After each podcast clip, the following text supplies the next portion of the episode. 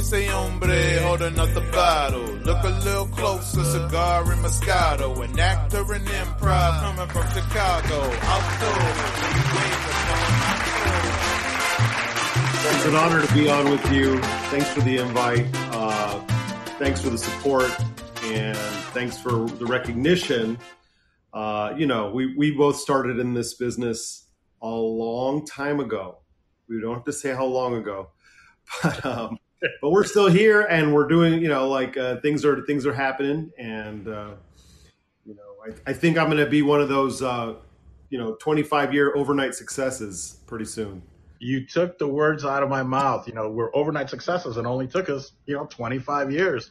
Salvation, my improv group from Chicago that I started 24 years ago is coming up on 25 years. So this is about that same, that same road, you know. So, so I'm glad that we've hung in there because you have such a unique voice, such a great voice. You and your, your partner, your wife, Christina, just are, you know, are a brilliant team. And I think that uh, you guys are an inspiration. And I'd like to, you know, eventually get to talk a little bit about that because yeah, you guys make such a wonderful team. Uh, you're, and it shows in your work and all that. So we're very proud of you. Is I think what I'm Thanks, trying man. to. Thank you. Well, for those who don't know me, you know, I'm I'm a director, um, writer, director, producer, and um, we have a film right now on uh, HBO Max. Uh, this one here, there's a poster for it. It's called In Other Words, um, and uh, I just completed another, another film uh, that well I, I did two films one one in 2020 one in 2021 and the one we did in 2020 just got picked up by Samuel Goldwyn uh, Films and that's going to be for possible theatrical release Paul theatrical oh Patrick I'm, I'm so happy for you and sad for me because I I think I understand that but I, I'm so happy for you because, I mean, that's a big deal, right? To just go, I mean, to, to have a theatrical release, especially in this time right now. It's a huge deal. First of all, the only the only films that are getting theatrical release are Marvel films, you know, with massive budgets, and uh, you know, with people not going to the theaters as much. Um, really, those tent poles are the draw. You know, our our film is a little uh, indie uh, with a, with a bunch of Latino main characters and, and you know really diverse um, cast. You know, um, and but really no major stars to speak of. So for the, for something like that kind of film to get a theatrical release is really really awesome. For I mean we're we're just incredibly proud and psyched that that Samuel Goldwyn thinks that this is something that the world should see. Um, so you know, we'll we'll definitely be promoting when that happens. That'll be in the fall of this year. But um, you know, until then, um, you know, we'll we'll be updating people on on the progress. Uh, and please, I, would either love to have you come back, and maybe we can do this, you know, more often than just once. Uh, but either way, I'd love to help support in any way that I can, uh, whether it's just through through retweeting or, or putting it out there on social media. But anyway, that uh, that I can be of service, I would love to because it's again it's it's a project. You know, everyone, and rightly so, I think complains like, oh, there aren't any Latino projects out there. Um, no one's giving us a chance. So when when you have a chance, you jump on it, and then people realize what's been missing. I mean, if, if like I said, if is it Metro? You said Metro Goldwyn Mayer? Is, is that who's just Goldwyn? Like uh, it's it's the Goldwyn family made their own shingle. It's called Samuel Goldwyn's Films and um, and they've been doing really good like premium work. Um, if you look up their slate, they have some top quality award winning stuff. They have they have a pretty discerning uh, you know uh, eye when it comes to acquisition. So we're really proud to be part of their lineup. Wonderful. When is it slated for release? Then do you have a date, or do you have? They're saying, no, they're just completing the the, the deal. So um, they're saying in the fall. It was just announced in the trades uh, that so really, I I read it in the trades. I knew it was happening, but I didn't know the details.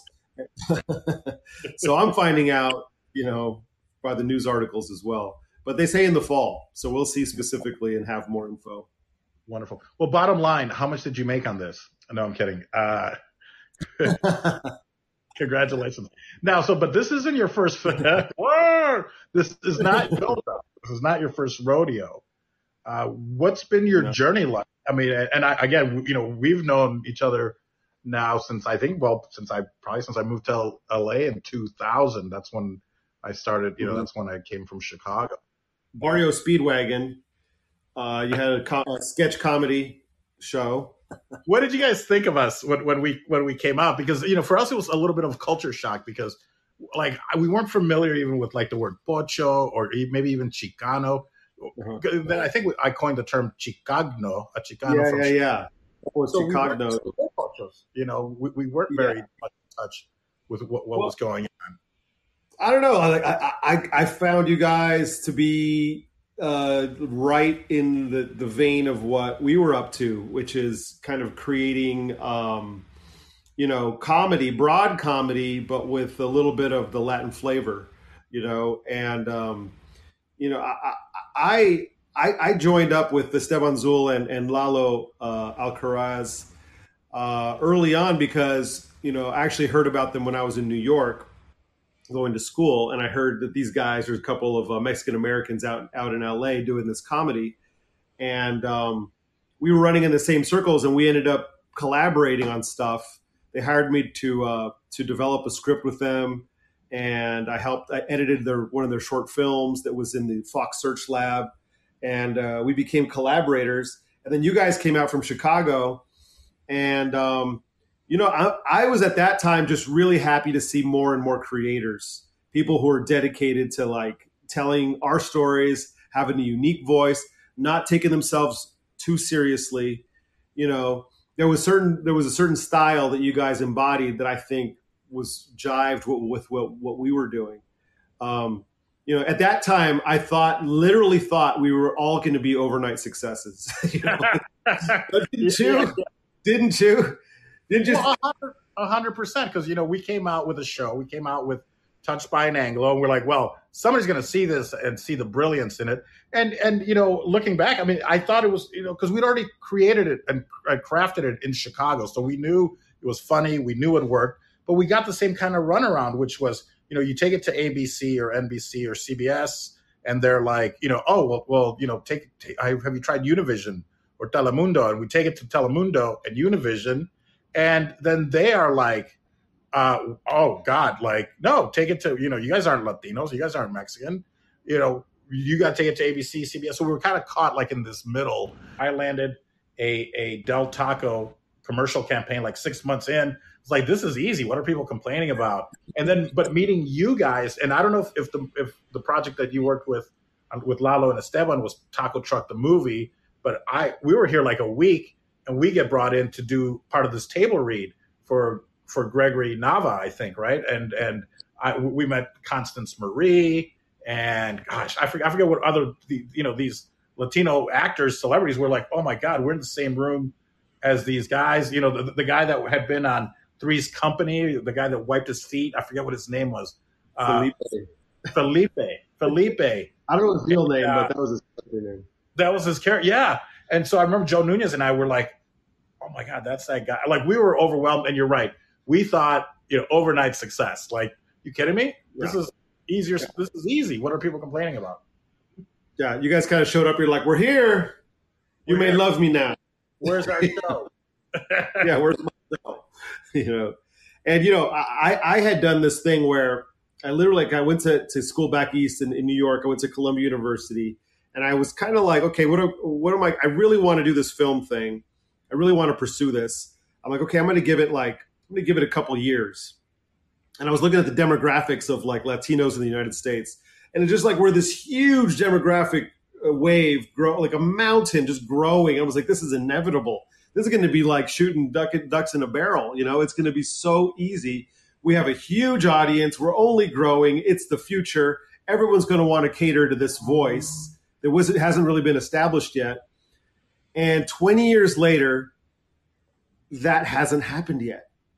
you know, and it's really like I, I have I've had to question my premise, like what it is I'm doing in this industry, you know, my voice, a lot of things. Like it makes you really think, like why, if we are the light, largest minority in the U.S., don't we have the kind of success that African Americans have in comedy, in movies, in in popular culture? You know, and you could say like yes, there is there is successes. Of course, we have George Lopez's mega sells out stadiums and, and fluffy and you know so there are there has been growth in the comedy arena there has been some growth in tv and films but still like all, all the statistics say that that we are like 2% of the actors you know it's just a tiny tiny sliver of, of the and not represented representing our numbers in the population at all so anyway, all, all that stuff has been shocking to me that that it's taken this long for for for things to happen.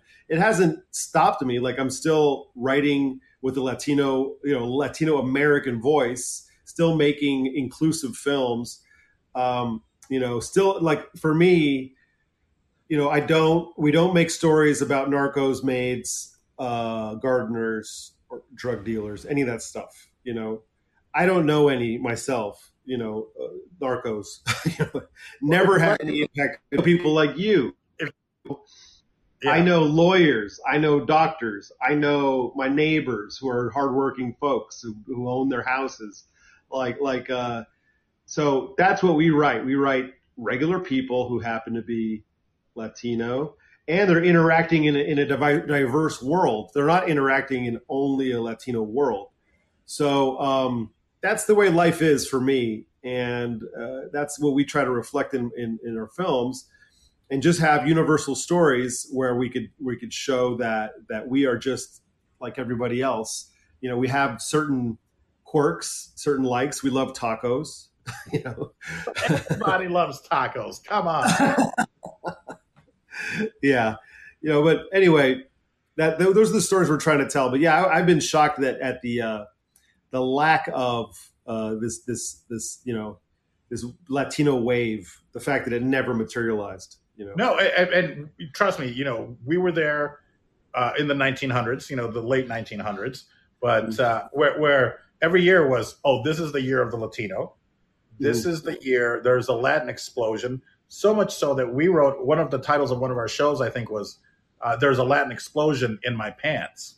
you know, because we were kind of like just get, you know, just a little needling because it, it's it's never happened. But you know, first it was like J Lo, then Ricky Martin, then uh, yeah. you know Shakira, and, and, every year was like, yeah, this is a year, and that's exactly what you said. And I think it's and and I don't you know I don't know are people is the the powers that be I think they're more racist and they are than they are money hungry. I think. I mean, it's because people go like, oh, it's it's a money thing, it's a money thing. But if it if it was a money thing, then they would see how much they're leaving on the table by not including us. So I don't think it's I don't think it's a money thing. I think it's almost I mean, I hate to think that everyone is so ignorant, but then again, you know, if, if you work in Hollywood and and your maid is Latino and you know all you watch the news and you see all these you know bad things happening and whether people invading the country or whatever, maybe then that's the only way they think. They you know, or it's just too easy to keep thinking that way. So I don't know, but you know, even the Asians dare I say, got got ahead of us. Thank you, you know, thank you, Dr. Ken, type of a thing. But but I think that they were more vocal about it, believe it or not. You know, where, where they would, you know, if you don't support this project, then you know we're voting with our wallets. And I, I think that we, especially like Mexican Americans or Chicanos, we don't do that. Maybe are we too embarrassed? Is it? You know? I don't know. I, I'm not sure like now that I've been making movies for a while and I see the inner workings of things and I'm trying to like my career starting to get to the next level, I'm at a point now where, you know, we have a script that we're trying to package and it's, it has a Latina lead and uh, we wrote it this way. And, um, what, you know, when, when they greenlight a film, they're like, okay, uh, what stars can we put in it? Right. So they're like, okay, what stars will, will greenlight a film? And what they're telling me is like basically the stars that'll greenlight a film is somebody that your grandma knows, like like uh, you know the biggest stars in the world, like Tom Cruise and you know you name it, like anyone that your aunt would know. That's the greenlightable stars. Now, even if you say someone like Edward James Olmos, he is not a worldwide household name. He cannot greenlight a film, and so we're at this place of uh, it is definitely an element of, of racism built into the system because the big bankable stars are all white, you know? Sure. And so you got to put one of them in your film in order to get the film greenlit. And so, uh, unless, but it's the catch 22 that unless we put people who could be stars, the future stars, and green light it. You know, green, we have to put them in films to make them stars, Yeah. but they can't be in the film unless they're a star. And that's the catch 22 we're finding ourselves in, right? That's And, and uh, exactly it. How do you expect us to become stars if you don't even let us, you know, do? Or if there are, if there is a great Latino role, you know, then you put a white person in it, and it's like, well, well, I mean, Ben Affleck can play Latino in Argo. Of course, he can play Latino. Okay, but is the opposite true? Can a Latino play a white person? No. You know, so if we if they look if we look like if they if if they look like us, then I think we should be able to look like them, or or no, you know. I mean, you know, I, I think that the answer to that and the, what, what I've been doing with my career is really just working outside the system altogether. Like the, you know, who greenlit this film here uh, was was uh, an independent company run by a, a Latino guy uh, who who wanted to tell this story, and so we told this story. You know, we got Chris Kattan in it.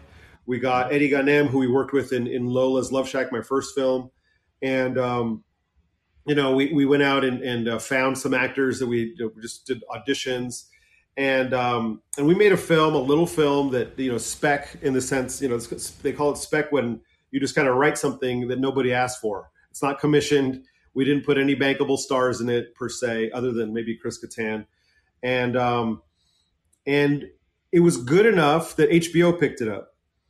Um, there are thousands and thousands of independent films that get made each year and you know the fact that HBO picked picked up ours, we're, we're incredibly pleased, uh, which shows that you know we got the writing chops, the directing chops, the actors were good, everybody did a really great job in it. But um, you know that the only way to greenlight something is for us to greenlight ourselves, right? And so the moment we want to start attaching, like doing two, three, four, five million dollar projects and above, ten million dollar projects, then we're back to the old system where we need a star in it, a bankable star, a known, recognizable star. And then we were cut out of our own. Like, I literally have a script that they're trying to change the ethnicities of my characters because there's no big Latino stars capable of greenlighting this thing. And I'm sure I'm not the only one. You know, when, when you get to the level where people really like your work and want to put 10 million, they're going, like, yeah, we want to do that. But unfortunately, the cast you want doesn't support that. You know, you know, and so I don't know. I'm watching The Offer on Paramount Plus, I think, right now. The uh, the story of making uh, The Godfather, and there was some of that stuff going on, and, and like Francis Coppola had to really fight hard to get Al Pacino in the film, for instance, and they, Right, they didn't I- like it because he was, he was a short, dark Italian, and they're like, he's not a leading character. Nobody cares about. He's never going to make it, and then you know that was a big budget film. They fought really hard to get him in. But I think that's what it takes. It's like we got to go up there and we got to fight to to include people that we believe in as as the next generation of stars and make sure that they get the opportunity to become stars. You know? That's it. Well, and, and- you're right. I mean, it's exactly right. It's this catch twenty two where okay, you want stars, but how you know at least then allow us to be to become stars. Maybe not this generation, but the next generation. So I mean, it's Yeah. baby steps. It's baby steps. I think you know, but but it's been going on since I've been in the industry 20, 20 some years, twenty five years. Uh, just just like like you had mentioned. Now, did you grow up in L.A. and then you ended up in New York for film school? Uh, Yeah. Where did you grow up? I grew up in LA. I grew up in a, in a town called Hacienda Heights, out by by Whittier, kind of uh, Rowland Heights. We, um, I, I used to, you know, we grew up in a diverse uh, community, like a bedroom community. My dad worked in um, at Rockwell uh, Aerospace. You know, it was back during the uh, Cold War when one one father's income could support the whole family and buy a nice suburban house, two cars. You know, and uh, but yeah, my next door neighbors were Korean. My other next door neighbors were black, white, Mexican. Everyone was in the, in the. We'd play on the street together. So I grew up in a nice, diverse um, community here in Southern California, and um, and then I, I really it was suburbia, and I was I don't know I I was kind of um, a nerd, not a nerd, but I was very bookish, very very. Uh, I always wanted to travel and I wanted to get the hell out of my suburban neighborhood. Like I couldn't wait to get out of there, you know. So I applied to to uh, a bunch of East Coast schools, you know, uh, and I applied to Berkeley and whatever, and I ended up getting into Columbia in New York City, and of course I took it. That was as far as I can get from my neighborhood, you know. And so I was 18 years old, Mexican American kid, moved by myself to New York. No one went to drop me off. My parents just took me to the airport. I jumped on a plane and like bye bye. I saw all kinds of other parents like dropping their kids off, help them, them decorate their dorm room, and I'm just like I'm here solo. You know, I'm a Chicano kid from LA. But you know, I took to I took to New York like a duck to water. Honestly, like I loved it, loved it. And back then, you know, uh, probably still today, um, they didn't really card at the bars. So you know, we'd be we were 18 years old, and we'd be going to all the bars and going down to the village, and you know, we were just having a blast. Where so, did you live? Where does one live uh, when they when they go to school in a city like that? I mean, is there is there a campus? Is there uh, yeah, is there a campus. dorm? I think it's kind of like yeah, it's a dorm. So everyone, most everyone lives on campus because uh, you know unless you live in in uh, New Jersey and commute home, uh, it's pretty much everybody lives on campus. So yeah, up in uh, one one sixteenth Street and Broadway uh, is the Columbia campus, and it's it's in a neighborhood they call Morningside Heights.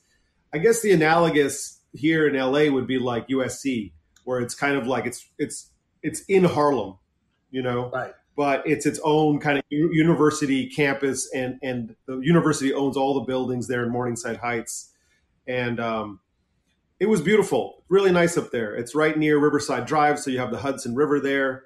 Um, a lot of great restaurants, uh, but it's pretty far. Like if you get a train from 116th Street and Broadway, and you want to go to the village, it'll take you 45 minutes to get there, maybe an hour, depending on rush hour. So it's like actually not close to like the hustle and bustle of it's it's way uptown, you know. But but it, it, uh, quiet. And, uh, are they are there more like like office buildings, skyscrapers, or is that then become more suburban? I mean, um, it's not. Kind of it's, like New York suburban in the sense that it's like maybe you got the the, the, the buildings there are like 13 stories high.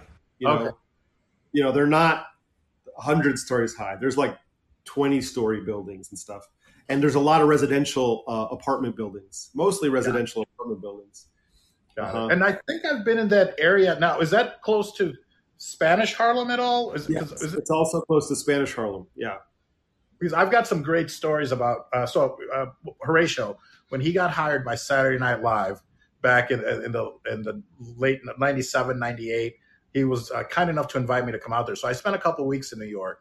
Um, and I there I was maybe like the only Mexican American there because there were no Mexican restaurants. I remember that somebody was like Mexican restaurants. They're like, no, he goes, there's a, a Carlos Murphy's. It was you know like an Irish Mexican bar or something. Um, but I, I I met I'm, I mean that first night I was there was quite an adventure. I met this Dominican guy. He goes, I, am uh, I'm Dominican like Sammy Sosa because I think I was wearing my Cubs hat and. Uh, and then he took me up to Spanish Harlem to go to a restaurant to get this this Dominican experience or whatever. Uh, where promptly somebody was murdered outside of this restaurant. So I'm going to put together this story. While you were there, yeah, yeah. So because all of a sudden everyone starts getting up from the restaurant, and he goes, "Let's go, let's go." I'm like, I go, why? I go, we got to pay. He goes, no, no, we, we're, we're going. So everybody in the restaurant was like, there was this energy. So apparently the waitress's boyfriend, the girl had been waiting on us, her boyfriend got murdered right outside the restaurant, right on the corner. And this guy was like, oh, he was pissed. He was like, I bring you up here, you know, I want to show you my city. I want to show you how great it is. And he goes, and people have to fuck it up. You know, this guy gets murdered. So he put me in a gypsy cab because I was like, well, you know, I'm going to head back to downtown or, you know, wherever I was staying. And, and he was like, no, no, no, I, will get you a, a taxi. He goes, uh, and he told the guy, he goes, don't drop him off anywhere else. You take him where he paid. He gave him like twenty bucks. He goes, "Don't charge him anymore." You, he was like taking care of me. This guy, mm-hmm. and I lost his number. I, I, it always pained me that I, that I could never find it. But then, of course, uh, I tell the cab driver, I'm like, uh, "Oh, just drop me off here," because it was a few blocks from where I was staying. I knew where, where he goes, and he was kind of like, "Ah," and I was like, "I go, I'll be fine." But because there was a bar I wanted to go to, and mm-hmm. I think I ended up at like McManus's. Mm-hmm. Um, it was all. It was this whole adventure. I, I think I met Linda Tripp's son uh, on that uh, that same night. It was it was this world, and I was like, wow, New York is crazy. New York is insane. And I'll have to tell you the whole story. I have to try and remember it. But but, uh, yeah. but I, I, remember being up at like 119th for some mm-hmm. reason rings a bell is is, is, mm-hmm. is where I was. But um, yeah, I mean it was it was quite the it was quite the adventure, and I had that a wonderful two weeks. But I guess my point was that there were no Mexican Americans there. So what year were you there, if you don't mind giving yeah, me I was there. I, I, graduated uh, high school in, in 1990, and I went to New York in 1990, the fall. And so uh, back then, I, yeah, there was no Mexicans. In fact, there were, but they were all working in the back of kitchens. And, uh, and I told people I was Mexican, and they go, "No, you're not Mexican," because they pictured they thought all Mexicans looked like Oaxacans. You know what I mean? Yeah. Sure. they're like, you're not Mexican. And, you know, and uh, I got a lot of people thought it was Puerto Rican, Italian, or Jewish. That's that's kind of what I got. I got called out back then. And I walked into a bodega once, and I was like, I was really hungry for for Mexican food, and I asked if they had tortillas. The guy didn't even know what a tortilla was. To them, tortillas were the Spanish omelet. You know, of course. This is New York City. Now you go to New York City, burrito shops, taco shop. There was, I, I, dude. let me just say this: is like I got hired to to direct a film in New York last summer, and it was like the best. Like for me, psychically and spiritually, it was like full circle. Like I left New York wanting to become a director, and now I'm back directing a movie in the West Village and uh, it was just a huge freaking like I, I was just I love New York. I I'm crazy in love with New York. Um, but I, don't know. Uh, now there was a taco truck right outside the film set. Like literally, I walk off the set. There's a taco truck. I could get tacos de asada, tacos de carnitas. like everything is there. So everything's changed. Like there's a lot of Mexican Americans there now. A lot of them. In fact, let me tell you another story. Like I was just there this summer, and we went to one of the oldest bars that we we shot in, an old bar called um, the Little Branch. It's in the West Village, and it used to be a speakeasy. It's a, like it has a no sign. You walk downstairs, and then you're in this little tiny bar. All of it's downstairs, right? And um, so, very very cool spot. We go in there. I meet the owner and his son. They're from Mexico City. okay, they own this old vintage bar in New York. And dude, wouldn't you know it, we freaking hit it off uh, we went, we were filming and we are we're wrapping up and we weren't quite done and they were supposed to open. And I was like, dude, we're not quite done. Do you think I can get one more, uh, a couple more minutes? He goes, dude, take all the time you want. take all the time. It's kind of the mi casa es su casa vibe. Like from one Mexican, I got the good treatment. Let me just say that. I got the royal treatment there. And it was just so cool to see how the city had changed, you know, from when I was there back in the 90s. That's amazing. What, like I said, a full circle. Uh, and, and I don't know if I'm using the right word, but it's it, would that be cathartic? You know, to to to start out leaving the city and then coming back and maybe completing this mission. Yeah, there was there, there, was something really fulfilling about it. I mean, maybe there was a catharsis. It, like there was something deeply, deeply uh, satisfying about it. Um, you know, and I actually got to see some of my old college buddies. You know, we went out. Um, you know, we went out at night and stuff, and uh, just loved it, man. Love that city. I would love to spend some time with you in New York because, again, my experience was twice. You know, both for a couple of weeks because uh, just like vacationing or going on holiday somewhere. If I go somewhere, if I spend the time, and, and my ex-wife hated me for the fact that we would, well, for other reasons, but that if I went, like when we went to Cuba, we, we planned it for a month. She's like, "This is too long." I'm like, if we're going to go somewhere, let's just stay. You know, Paris, I think we did for like three weeks or a month. And then Cuba, I was like, well, we can cut it early. She's like, well, no, we're here already. And then, you know, kind of grew on her. But uh, it's, it's same with New York, you know, and at the time I still had my ice cream shop. So it, it, was, it was kind of, you know, difficult to be gone. But once I got there, I was just, I think I was just going to go for the weekend, see Horatio do his, his first show. Cameron Diaz was the host. Uh, Smashing Pumpkins were the musical guest and it was a great show. Great first show for him. Uh, and then and then uh, I was like, my friend's like, why don't you, you should just stick stay in New York? And I'm like, I can't stay. You know, I've got a ice cream shop I got to get back to. He's like, well, you're welcome to stay here as long as you want. So uh, he's passed away since. Ramsey Moore, who was a, a, great comedian, very funny, really big guy. yeah. really uh, heavy, heavy. Um, but a, a stand-up comedian, funny guy, and so I, I stayed on his couch for like a couple weeks. Uh, we we hooked up with uh, a band called. They had a song called. They were the Sneaker Pimps. They had this great song called "Spin Spin Sugar," "Spin Spin Sugar," and uh, then I, I would keep running into them because I ran into LA and he was like, he goes, "Did your friend?" I go, "Yeah, he stole a bottle of Jack from you guys." I go, "And I'm really sorry." Because this other guy that I was with, it's Harry, stole a bottle of their booze. Knew about it. Uh, so every few years I'd, I'd run into them, but uh, but um, I would love to spend time with you in New York because I think you could really, you know, we could really really reminisce from New York back. oh man, that, that's it. Yeah, the, the door's open for me there, man. I mean, just things happen. It's always awesome. There was this one time, man. This was way back. This is kind of old, but you mentioned the Smashing Pumpkins. We uh, we went to a concert on Roosevelt Island. I think it was Lollapalooza, right? And my friend, we had already graduated, so this is like 95, 96. and um, my friend had gotten a, uh, uh, she had gotten a job with the Park Service with the city, and so she's like, "Hey, you want to come with me? Uh, we can get on the Park City on the Park Service boat, and they'll they'll they'll drive us to the island instead of taking a cab. Let's take the park boat. Um, hell yeah! So we take a take a cab to the, like the launching point of the boat, cross the river, and like pull in, and then we go into the concert. Of course, we drop mushrooms or acid or whatever. You know, had an awesome time. Smashing Pumpkins came out, and then we're we're heading back to the boat. We get on the boat, and the captain says, uh, she, "He goes, hey, uh, we're not leaving quite yet. You guys gonna have to wait." And we're like, "Why?" They're like, "We got to wait for one of the bands." And we're like, "Oh, which band?" They're like, "The Smashing Pumpkins." so we're like, "Okay, oh, um, okay, yeah, that's that's yeah, cool. Sure. yeah, sure. sure. So literally, we're waiting for the Smashing Pumpkins, and they get on, and Courtney Love gets on with them. We didn't like she was with them or traveling with them or something.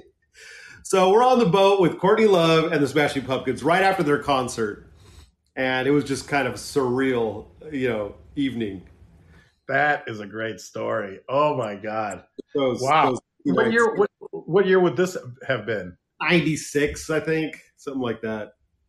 It was, you know, 97, 98 is, is when I was there. So it was, it's crazy to think that we, that our paths could have possibly crossed, but, but you were probably already gone by 90, 98. Were you? Yeah, I was back in LA by then. Yeah.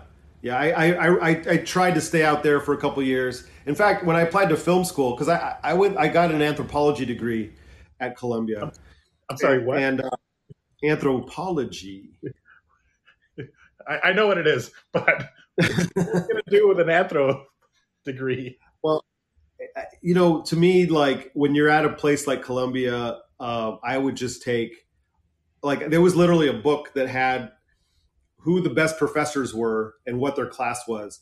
And I would just take the classes of the best professors. I didn't, I almost didn't care what they were teaching because great professors are infectious with their excitement and uh, you learn way better uh, learning from someone who's passionate about what they're teaching. And so uh, Columbia is famous for anthropology. Plus, I love world history. Um, but you know, the honest, it, you know, I was kind of taking a bunch of classes. Then I was looking at like, so I was taking a lot of history, some anthropology. I was taking astronomy, poetry, sculpture. I was taking all kinds of different classes, just broad. I knew I wanted to get into film, and uh, to me, this was my last chance to like learn everything before I concentrated on one subject. So uh, I just took a broad thing. And then when I was looking at um, what I should major in, I had a few more. I could either major in history or anthropology because those are the classes I had the most uh, credits in. And to study, and here's the shitty part, the messed up part, uh, is um, that um, in order to study my ancestors, your ancestors, the Aztecs, the Mayans, you know, in order to study our own history, I had to major in anthropology. Our history isn't called history, it's called anthropology, right? At least in the East Coast institutions, right? History is world history, Western history, you know, Asian history, you know, any, anywhere with a with a, a written tradition. They burned all the Mayan books and they they, they destroyed the, the, the wisdom of, of, of the native civilizations and so we're now relegated to anthropology. So to me, that's why I chose it. I, I majored in uh, Mayan culture, and uh, so I'm I majored. I did my thesis in post classic Mayan um, archaeology of the Yucatan. And, and, and, you and you said you're not a nerd, right? totally a nerd, man. I mean, yeah, yeah, yeah. Bookish, he said. That what, that's wonderful, Patrick. I don't think I, you know, I, I it, it's it's creeping up. So we probably, I'm sure we've we chatted about it in some drunken night many many years ago. But that's wonderful. That's beautiful. That that's such a great backstory. Yeah. And then to go to New York because I think most Latinos, Mexican Americans, I should say, or you know, if, if you're if you're Mexican, you're going to stay in LA. You know, you're going to and you're going to stay close to your parents. I myself went away, you know, to school three and a half hours from home because then on the weekends I could bring the laundry back, drop it off. Hi, ma. I'll be. I'll see you on Sunday when we drive back. Know, yeah. okay, mijo. Okay, it'll all be nice and folded and ready for you. You know, so uh, must be nice. You know, uh, my parents. Uh, you know, it's particular to that time and place because my parents were also getting a divorce. I, I think I would have gone anyway because I've always wanted to like travel far and wide and get out there and see the world. But they were also getting a divorce in the middle of a divorce, and there was no reason for me to to, to go home. You know, they were fighting all the time, and you know, so sure. you know, a bunch of things influence. Would, would would you even spend holidays in uh, in in New York? Uh, I mean, with just One your new friends, I'm I, guessing. Or? Yeah, for Christmas and New Year's, instead of going home, I went to Spain. Like I I, lo- I looked at the like I'm here in New York, and I said, okay, the same price for a ticket to LA or to Europe. I'm going to Europe. so I had a friend from college uh, who who lived in Spain and I spent a couple weeks with him. I spent a couple weeks um, traveling around. I got to tell you this though, traveling in Spain during Christmas can get pretty lonely because yeah, everything closes. so religious. Nothing's open. You know what I mean? I couldn't even get like there's no bars open, no restaurants. It was very, uh, very. It was like there were there were some lonely nights uh, uh, in certain, but it, it was a lot of fun times. I, I would imagine did you hit the big city, cities, uh, Barcelona, as they say, and uh, yeah, Madrid and Madrid, Andalusia, oh, yeah, Andalusia. Yep, yeah. I spent a, most time. My friend lived in, in, Barcelona, so that's where I spent the most time. And he was like, "Oh my god!" Like he would. He was a party animal. So we were literally, you know, after the club closed at four, we went to another club. Then that one closed like at six or seven then we went to another club, and I was like, I'm done. like, uncle, like, can I, you know? And then I literally, I went to sleep in his car. I was like, I'm done. I can't do this anymore. I think they're still doing blow and stuff, and like, you know, raging. And I was like, I don't want any more blow. Like, I'm done. you know, and I, I, went, I went and took a nap in his car. I was like, "Can I just nap in your car?" He's like, "Sure, sure, sure." You know, so him and his friends were partying, and then I'm like sleeping in the car, and I hear like a, you know, I look up and there's a cop. And he's like, abre la puerta, abre la puerta, you know. Rick and the cops want to see my ID and everything. Sure, I'm like, no problem. I'm just I'm just sleeping here. My friends are at the club. The cops searched the car and found drugs in the car. Not my drugs, but I had a passport, so I wasn't in trouble. but anyway, they got in oh, trouble. oh man, oh man, I I fell in love with Sevilla and they say, you know, conocer Sevilla es conocer la maravilla. And I always thought if I moved to if I moved to Europe, I would definitely make Seville a, a home base or at least have a place there because, uh, and again, the, the, the, both times that I've been there, back in the late '90s, '98, I think was another was that same year I think that I went to Saturday Night Live. Um, went there with with a girl and, and, her and her mom and dad, and then um, and then about four or five years, six years ago, maybe uh, we went again, and this time we did Barcelona, and then back. I was I was like, I'll go to Madrid again. I love it. I love Seville. I love all of Andalusia, you know, Ronda, Granada, all those all the, all those wonderful places. And I think it was because growing up in, in the Chicagoland area, there was this tapas restaurant Ooh. that uh, you know. So I've always had this affinity for for Spanish food. Well, I guess just food. What am I saying? For food in general, but tapas are, are, are, certainly certainly a favorite, and and and it, there was this connection. You know, I remember it's one of these images that will probably stay with me forever, which was walking like along along this plaza, maybe Plaza del Sol, and it's cobblestoned and you're walking and and then you're like, what if one of my ancestors 500 years ago was walking this exact path and going like, I got to get out of here. But there's this new world to go discover, or I don't know, but but I mean that's where our ancestors come from. Totally, uh, I think there's definitely something that like when I went to my my ancestors come like like my my second last name is Vidaurri, right? That's a Basque last name. So that so we come from so I, we have Basque lineage, which is in the north part of Spain. So I went to San Sebastian and uh, Pamplona. Actually, we saw the running of the bulls. But when I was in San Sebastian, there's a beautiful beach on the north of Spain, San Sebastian, and I'm looking at the people, and they look like my uncles. You know what I mean? Like it looks like my people, and it's just this weird thing when you get this sense of like, wow, this is where some of my blood comes from. You know, there is definitely a, a, thing. Do you own or do you have a Basque? Is, are they walking sticks that the Basque are known for? That they make these very ornate walking sticks, but maybe with with a built-in knife as utility, and they're carved. I wonder, I, have always wanted a walking stick with a knife. it's, it's, genetic. I don't know. It's, never, do they have them? That's what your people, I think, are known for. Uh, so I was going to ask you about your last name because I've always known you as Patrick Perez, and then I see this addition, which to me sounded somewhat like Argentine. And maybe is that because people from the Basque region went to Argentina, or is, is that strictly Argentina Basque? Yeah, and it also sounds Italian a little bit. So there's a lot of Italians in Argentina and a lot of Basque in Argentina.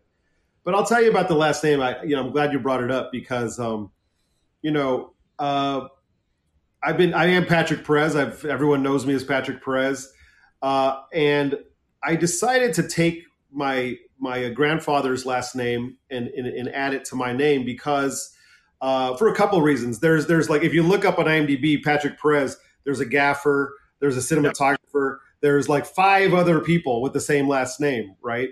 The same exact name. And I wanted to distinguish myself and differentiate.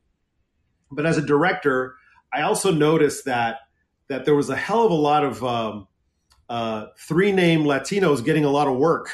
okay. All right. Okay. You, know, you got uh, you got Lin Manuel Miranda, Alejandro Gonzalez Iñárritu.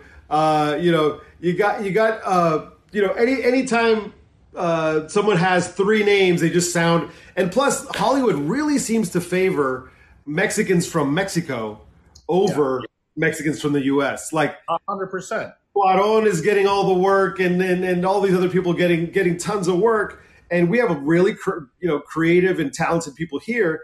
But you know, I think that that that third last name adds a little bit of mystique, a little bit of charm.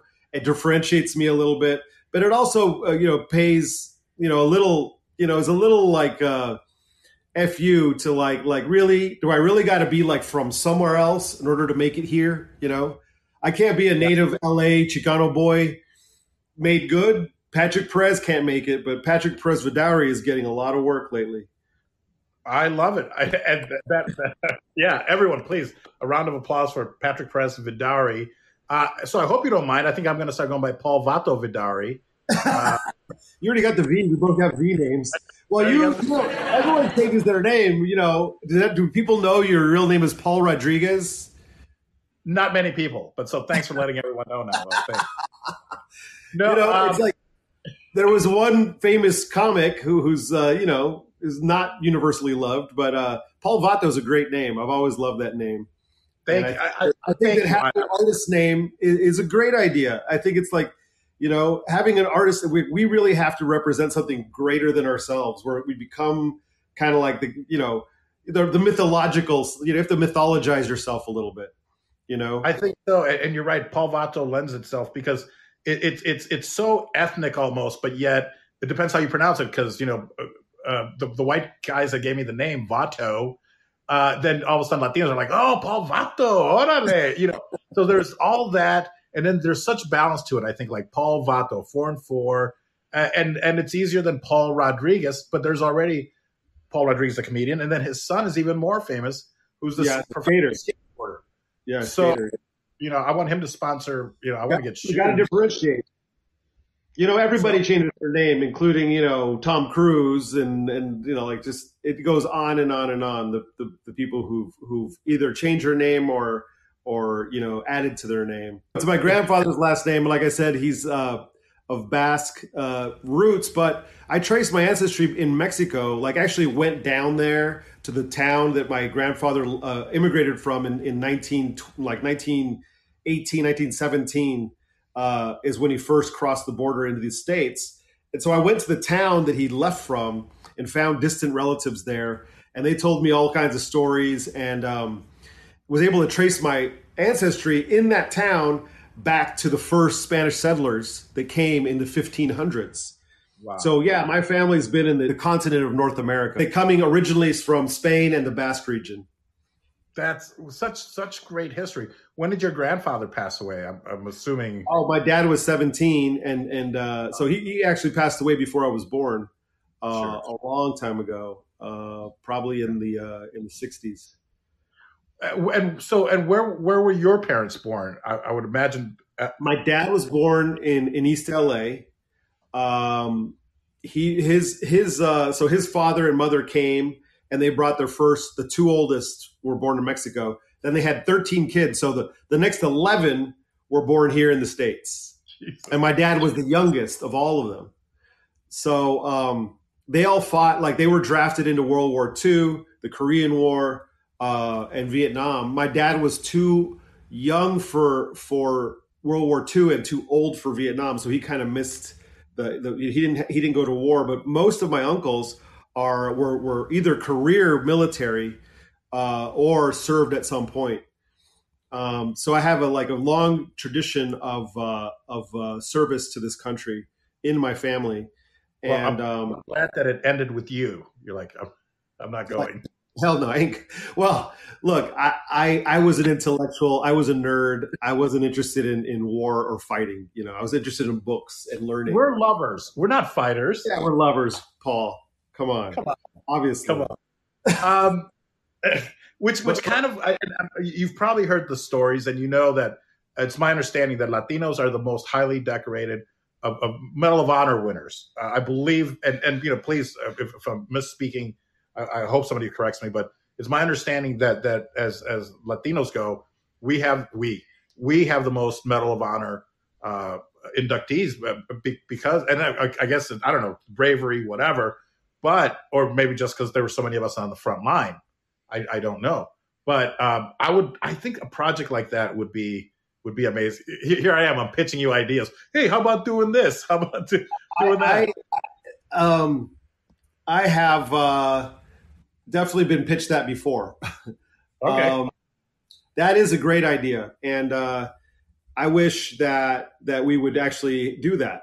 Um, you know, the, the, again, we're going to run into the problem of of uh, well, who's going to star in it, and we, you know, if we're going to do a huge period piece. But you know, there's a story. You know, my my collaborator and a longtime friend Esteban Zul. Sure. Uh, his father, no, his grandfather, is a Latino Medal of Honor winner. He personally yeah. saved his whole whatever platoon or whatever. He rushed a pillbox and killed a bunch of Japanese and like took a bullet to the to the, the couple bullets, but he, he killed like twelve people and it was nuts. Like what like the story of what he did reads like an unbelievable action movie.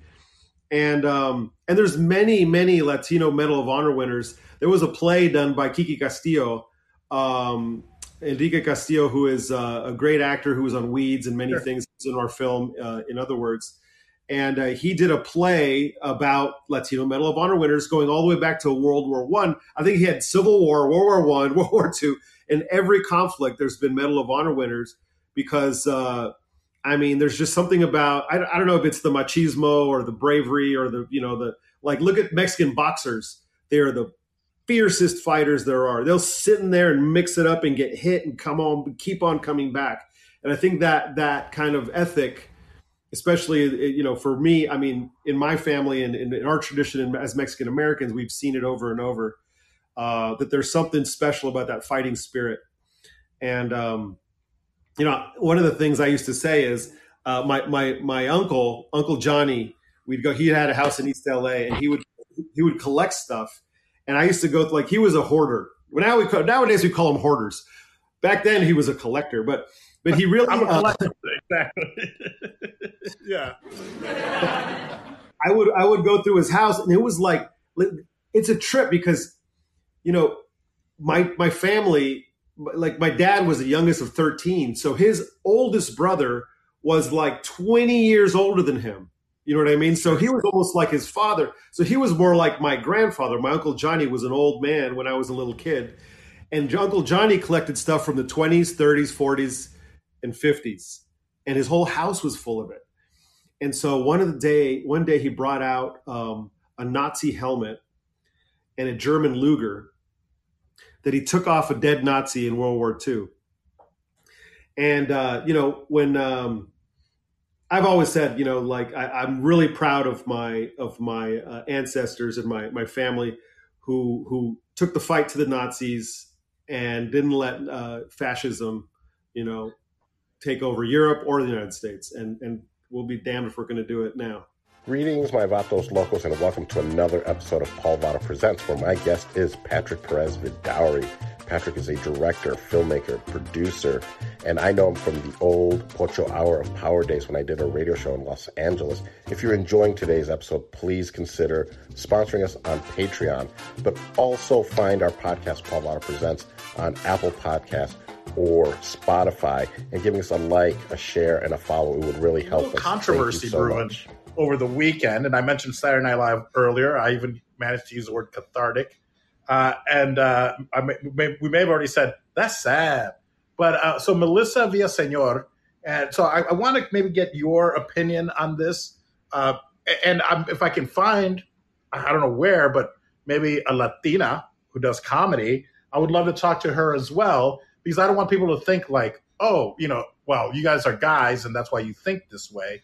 But um, for those that don't know, Melissa Villaseñor is a Latina on Saturday Night Live. To my understanding, if you're on that show, you got to be constantly pitching yourself. So I feel like a lot of times it might be not an easy road for people that come from like stand up. You know, you're used to doing your stand up.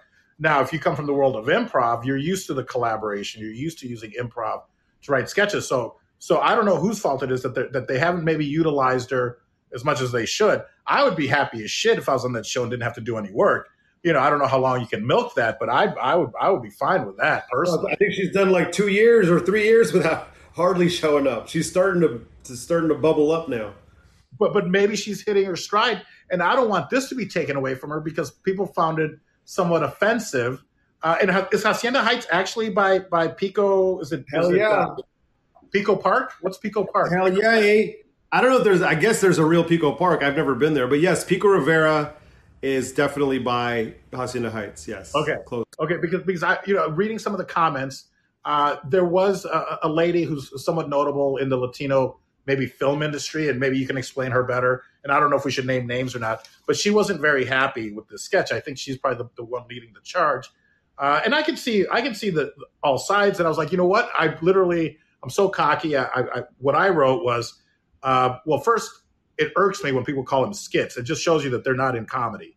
They, they, they, they so they shouldn't even have to, uh, anything to say about comedy. If you're calling sketches skits, and I know sometimes in the UK they're called skits, but it's sketches, and I don't think anyone's going to respect your opinion if you call them skits. I'm just putting it. I'm just putting it out there. I could be wrong, and maybe I'm being elitist because I studied at the Second City and Improv Olympic, and that's what my background is. But we never called them skits to us.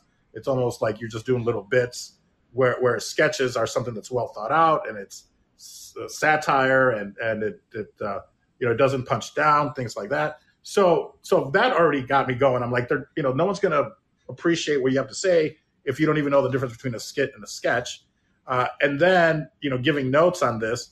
So you know i'm pretty passionate about it. And I, of course i believe in freedom of speech and to be able to say whatever we we want to say and then you know maybe deal with the consequences. But I think as comedians, as satirists, we need to be given a little bit more leeway to, to you know we know where the line is, but then it's our job to either push those boundaries, but do it in, in a smart way.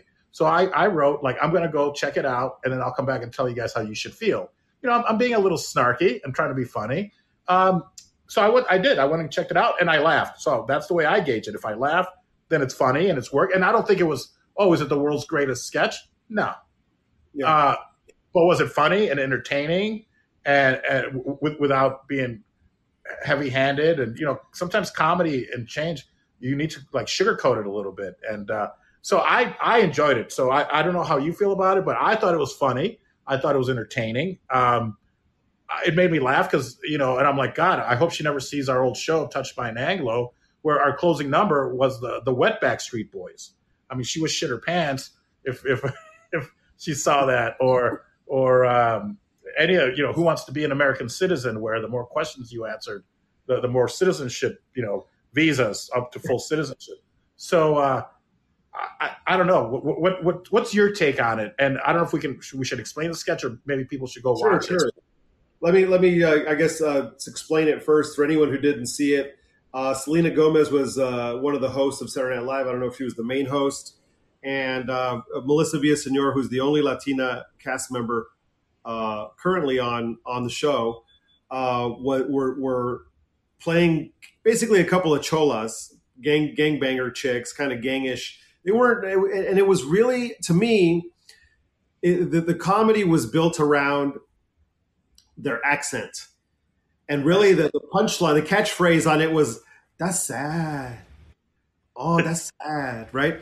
And it all, and, if you read Villasenor's uh, um, take on it, she's saying that she overheard some girls talking in Target, and she thought that was a funny phrase, and and she put it in her stand up routine. And the writers took her stand up routine and wrote it, and she helped to write it And they developed this little sketch uh, um, where they say that's sad and they go oh oh that's good oh no that's sad so basically that was that's a like as as as the sketch evolved that was the punchline if there was one but you know it's not the greatest sketch ever written on Saturday Night Live but it's not the worst either I think what they took offense to what people took offense to was that these these two girls were portraying um, were portrayed as stupid. They didn't like. They said this. Now we're going to talk to this woman. She's where the she she hangs out where all the books are at. You know, and then she goes, "Yes, I'm a librarian," and and so they objected to Latinas being portrayed as stupid. Right. I think that was the the crux of their objection was that not only were they using a demeaning uh, Latino stereotype of the gangbanger, but they were also portrayed as really stupid. Um, you know, not everybody likes every joke, you know, but I felt like the criticism, sure, everyone's entitled to your opinion. You don't like the sketch, fine. But every single piece that a Latino makes is held up to such a high standard that I'm just like I'm exhausted with the criticism with the with the self criticism that Latinos heap upon every attempt to portray ourselves in the media. You know, we saw this happen when when when um when In the Heights came out. I went to see it in theaters, and it was gorgeous, beautiful, a celebration of Latinidad. And there was every shade and every race and every group. There were Dominicans and Mexicans and, and, and Colombians and Puerto Ricans. Everybody was there represented.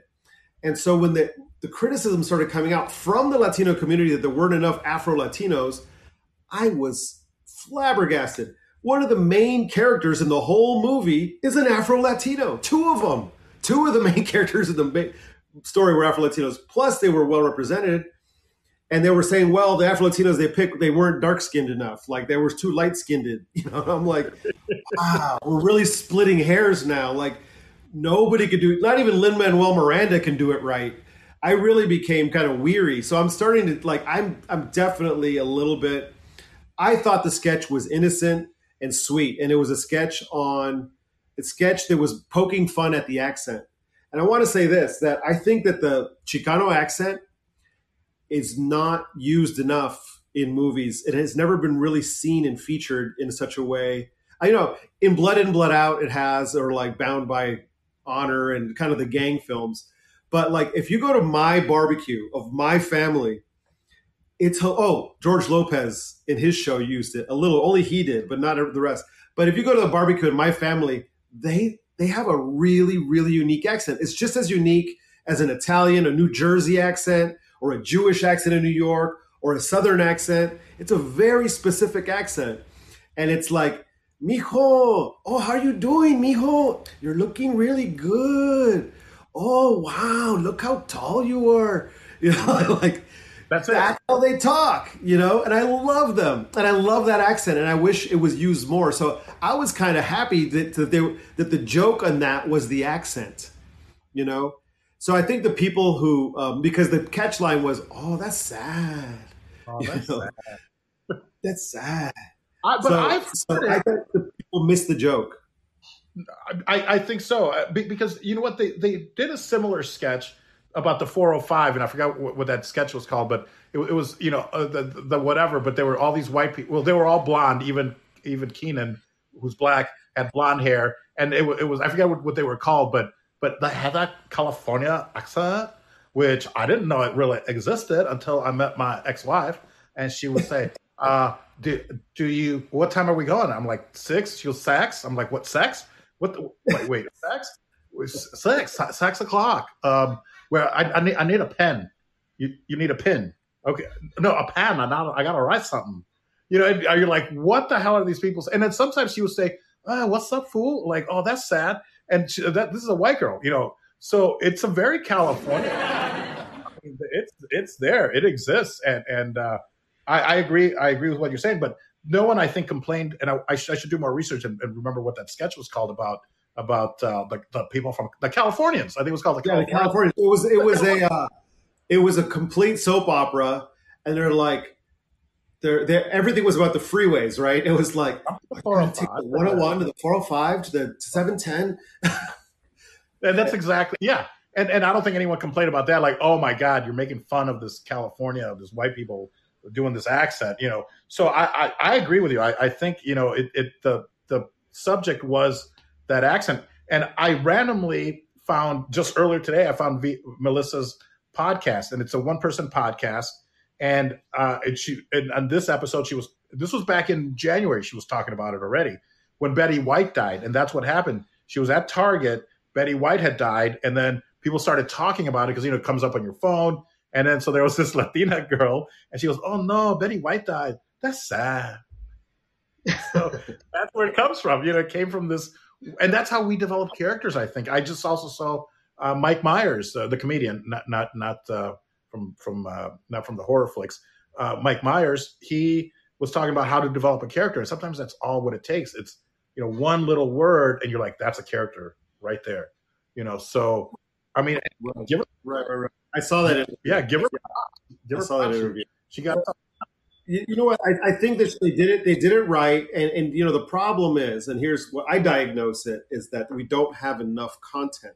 So every single piece of content is supposed to redeem all Latinos throughout all time. It's supposed to represent us in the highest light because we're up on stage so few times that when we are up on stage, we're supposed to represent the, the best of the best at all times, you know? But that's not, that doesn't allow for, for bad comedy or trying stuff out and failing. And, you know, it's like you can't judge everyone into silence, you know, or criticize them into, you know, in, you know, into obscurity.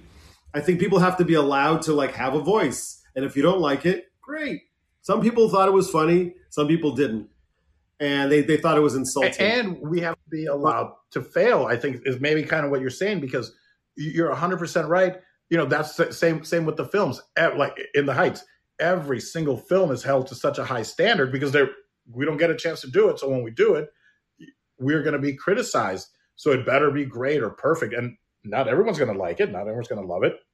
You know. So so you're 100 percent right there, Patrick. It, it's like there's so few con- there's such few content that it's just held to this Yeah. standard that Yeah, it's supposed to be like representing all Latinos in the best light possible and answer for all the past neglect in this one, you know, thing. And it's like it's not going to happen.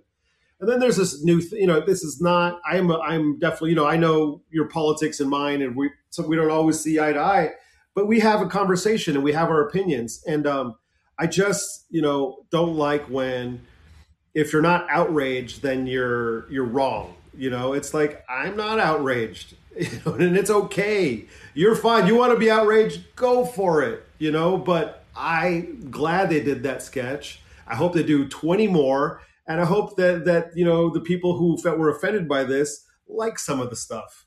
But you know, we just can't tear people down before we even had a chance to rise. You know, That's sad.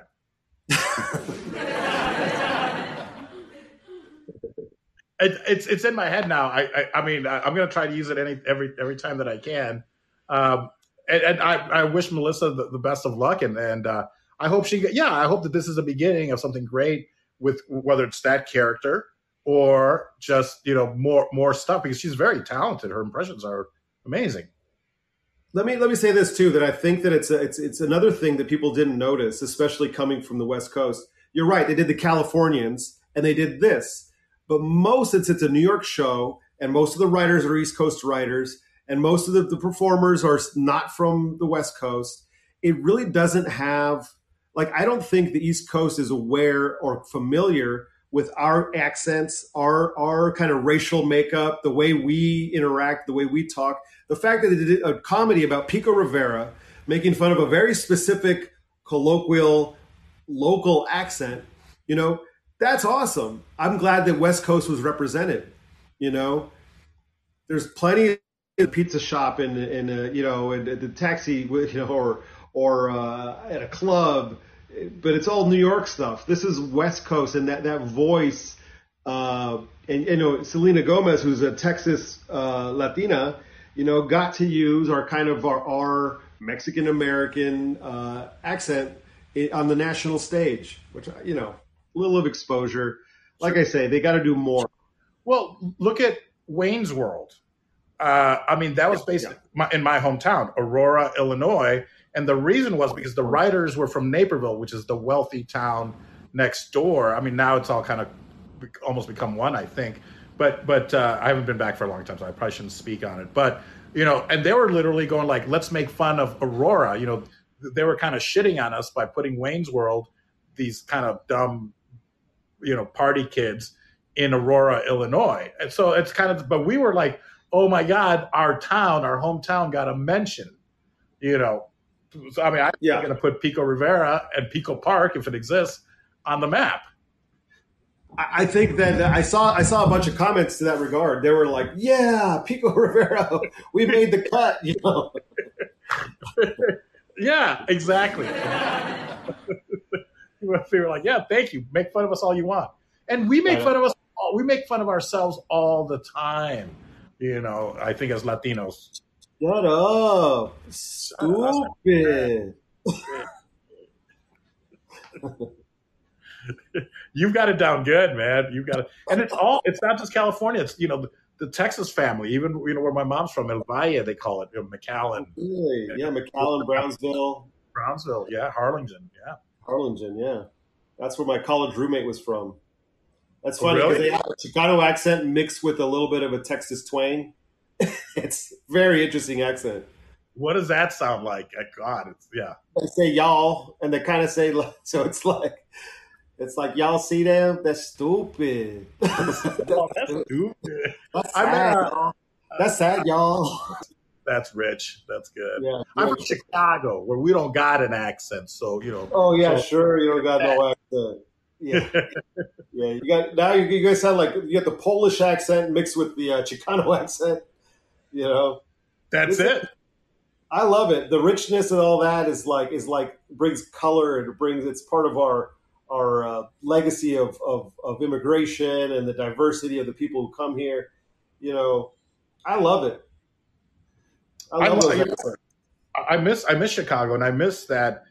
And I don't know if segregation is the right word, but there's distinct neighborhoods where you know you can go to the Polish neighborhood, you can go to the you know Little Italy, you can go and but then you and it's people from all walks of life live there, but then you get the food that's kind of specific to wherever those people are from. At least that's the way it used to be when I was there. Again, I probably shouldn't. Pilsen's the area, right? I've never even been there, but isn't it? It's called Pilsen. Yeah, Pilsen, Pilsen, which used to be a Czech, like like Pils, uh, uh, like the Pilsen beer, uh, used to be, uh, I believe, a Czech neighborhood, and now, of course, it's all Latino, and that's where we've first did our show, I think that's where we first tried it, uh, and we found great success in Pilsen. And Pil- so shout out to Pilsen. It's a great Latino enclave. When uh, Francisco Hernandez came uh, one time to Chicago, he was just so surprised uh, that he goes, he goes, there are so many Mexicans here. I'm like, yeah. I go, we're we're like the third, I don't know, fourth largest. You know, I guess after LA, you know, Chicago. There's Mexico City, then probably LA, then maybe Chicago. Mexican Americans. I'm like, yeah, and it's you know, it's almost half half Mexican American, half Puerto Rican. You know, and and uh, that's that's Chicago. There, there's this rich Latino culture there as well. You, I think you would love it. It's it's it's like New York light. It's like a lighter version of New York, if that makes sense. There's a huge uh, audience of kids of, of, of Mexican immigrants who are going to grow up to be bicultural, just like we are, and they're going to have the same experience that we did of living in both worlds and in two languages. And so I think that us as creators, it's important for us to keep putting our voice out there because we're really um, causing like a resonance with the next generation. The, one out of every what is it like like three something like three out of four Latinos are like under the age of eighteen. Like Latinos are the youngest demographic and the fastest growing.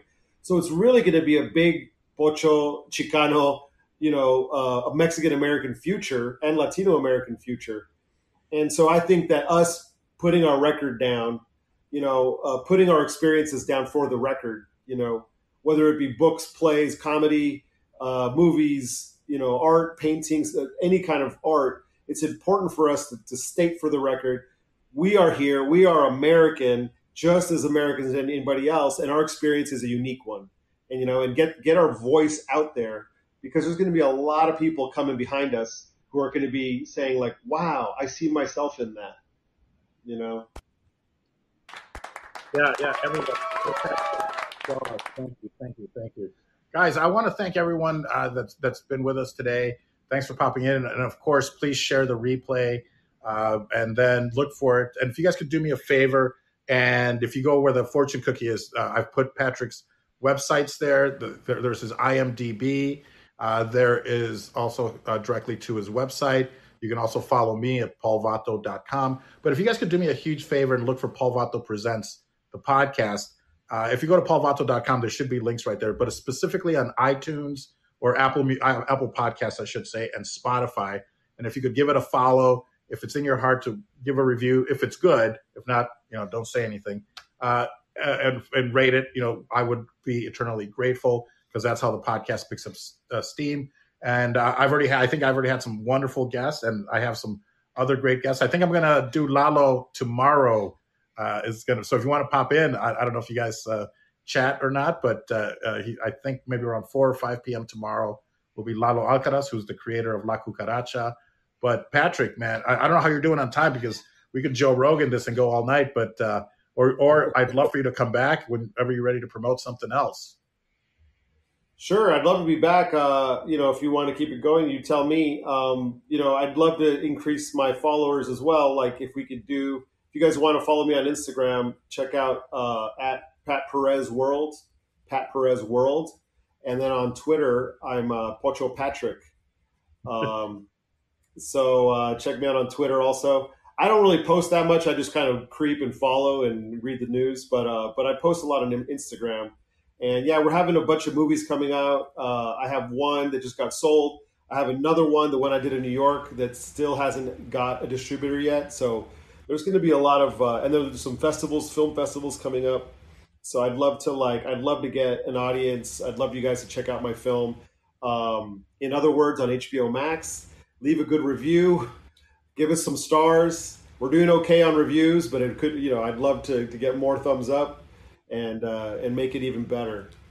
But uh, yeah, we're here to represent um, you know inclusivity and uh, diversity and authentic uh, voices, and uh, I'm going to keep doing it as long as I got breath in me. So that, that's wonderful. You're such an inspiration and so motivational. And lately, uh, I've also I also had a, a young lady, um, Natalia Michelle, who is only 20 but is killing it on social media. On, uh, you know, and, and, her her Instagram and TikTok, and has uh, owns a has a company that helps other people with their social with their socials. Um, let me ask you this as a filmmaker and, and, somebody who does casting as well and is very intimately involved with, with all that process.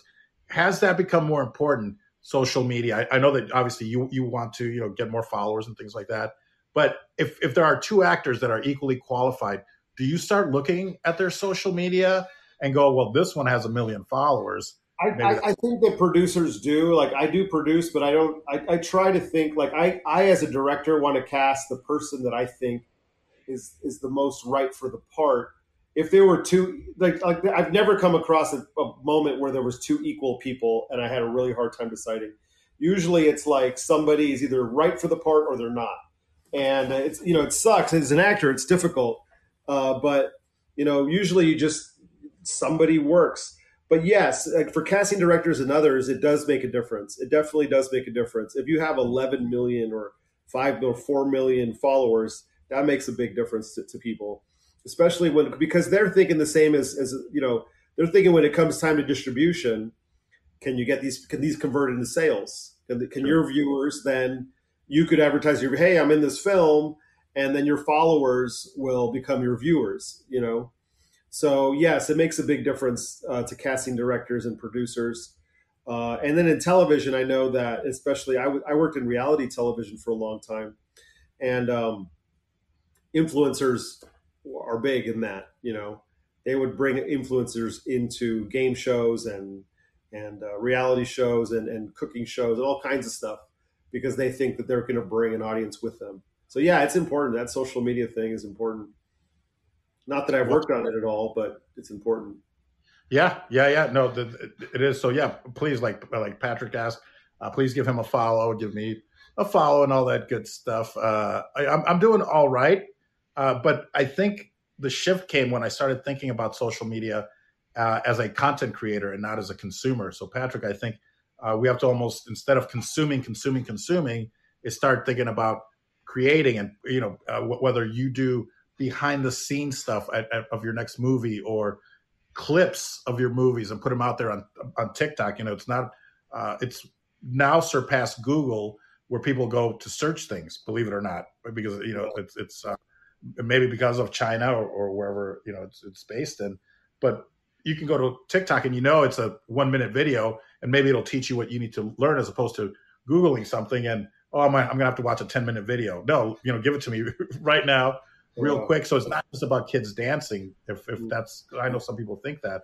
but TikTok is, is one of the, the places to be. So I'm same thing. I'm working on that. You know, I, it really hit home when my business was closed. You know, bricks and mortar, two bricks and mortar stores in Vegas and a casino. The whole casino's closed. There's no business. So that's when I was like, wow, I really should have been paying more attention to social media because then you can reach out to all those people and, and you still have your customers.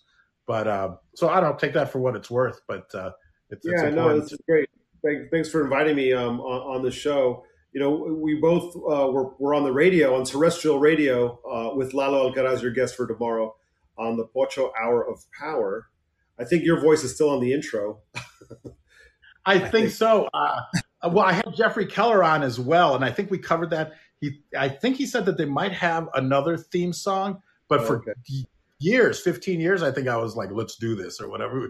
We had this whole sketch that, that, that we did. And, uh, it was such a pleasure. That's, I, that's really how we got to know each other, right? I mean, or how did we first meet? I guess, I mean, you know, we met before that just kind of socially, but, um, but yeah, that, I mean, we were on that radio show every week for, for many years. And then, um, you know, I was, I finally left when I started getting jobs and I, I raised a family. I have three kids now and my, my oldest is 14 you know so um, there came a point where i had to be at work i couldn't be on the radio at 3 p.m on a friday 4 p.m on a friday yeah of course because it wasn't and i remember uh, uh, alan minsky the producer came in and it was like you guys should really do this new thing called podcast it's going to be big and like we were like yeah yeah yeah and we didn't we didn't do the podcast like maybe maybe we should talk to lalo about it tomorrow let's. I I, I, I, will. I think I think we need a Pocho a Pocho cast, a Pocho yeah. podcast. Because uh, I I kind of tried and I did a few episodes, but it was just so time consuming because I would literally it was like this. It was a video podcast. I would take the audio and then I would throw images into it, and I still have them somewhere because I I did. Were you there when the the Blasters uh, yeah. did a show? The the, mm-hmm. the, the, the band, the Blasters. Yeah. I, that episode. I have a few episodes. I'll have to dig them up, see if I can find them. Cool, man. Well, let's do this again.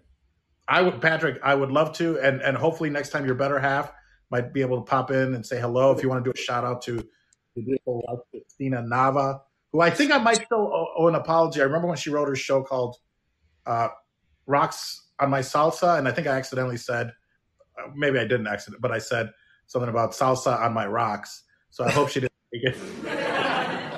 I don't think so. I don't think so. Yeah, my wife is uh, writer Christina Nava. we wrote this movie and, and, produced it, and we've been uh, collaborating for years. And so we're kind of a husband and wife team uh, making films. And uh, yeah, we, we're working on some new stuff. And um, so, yeah, well, let's have her on next time.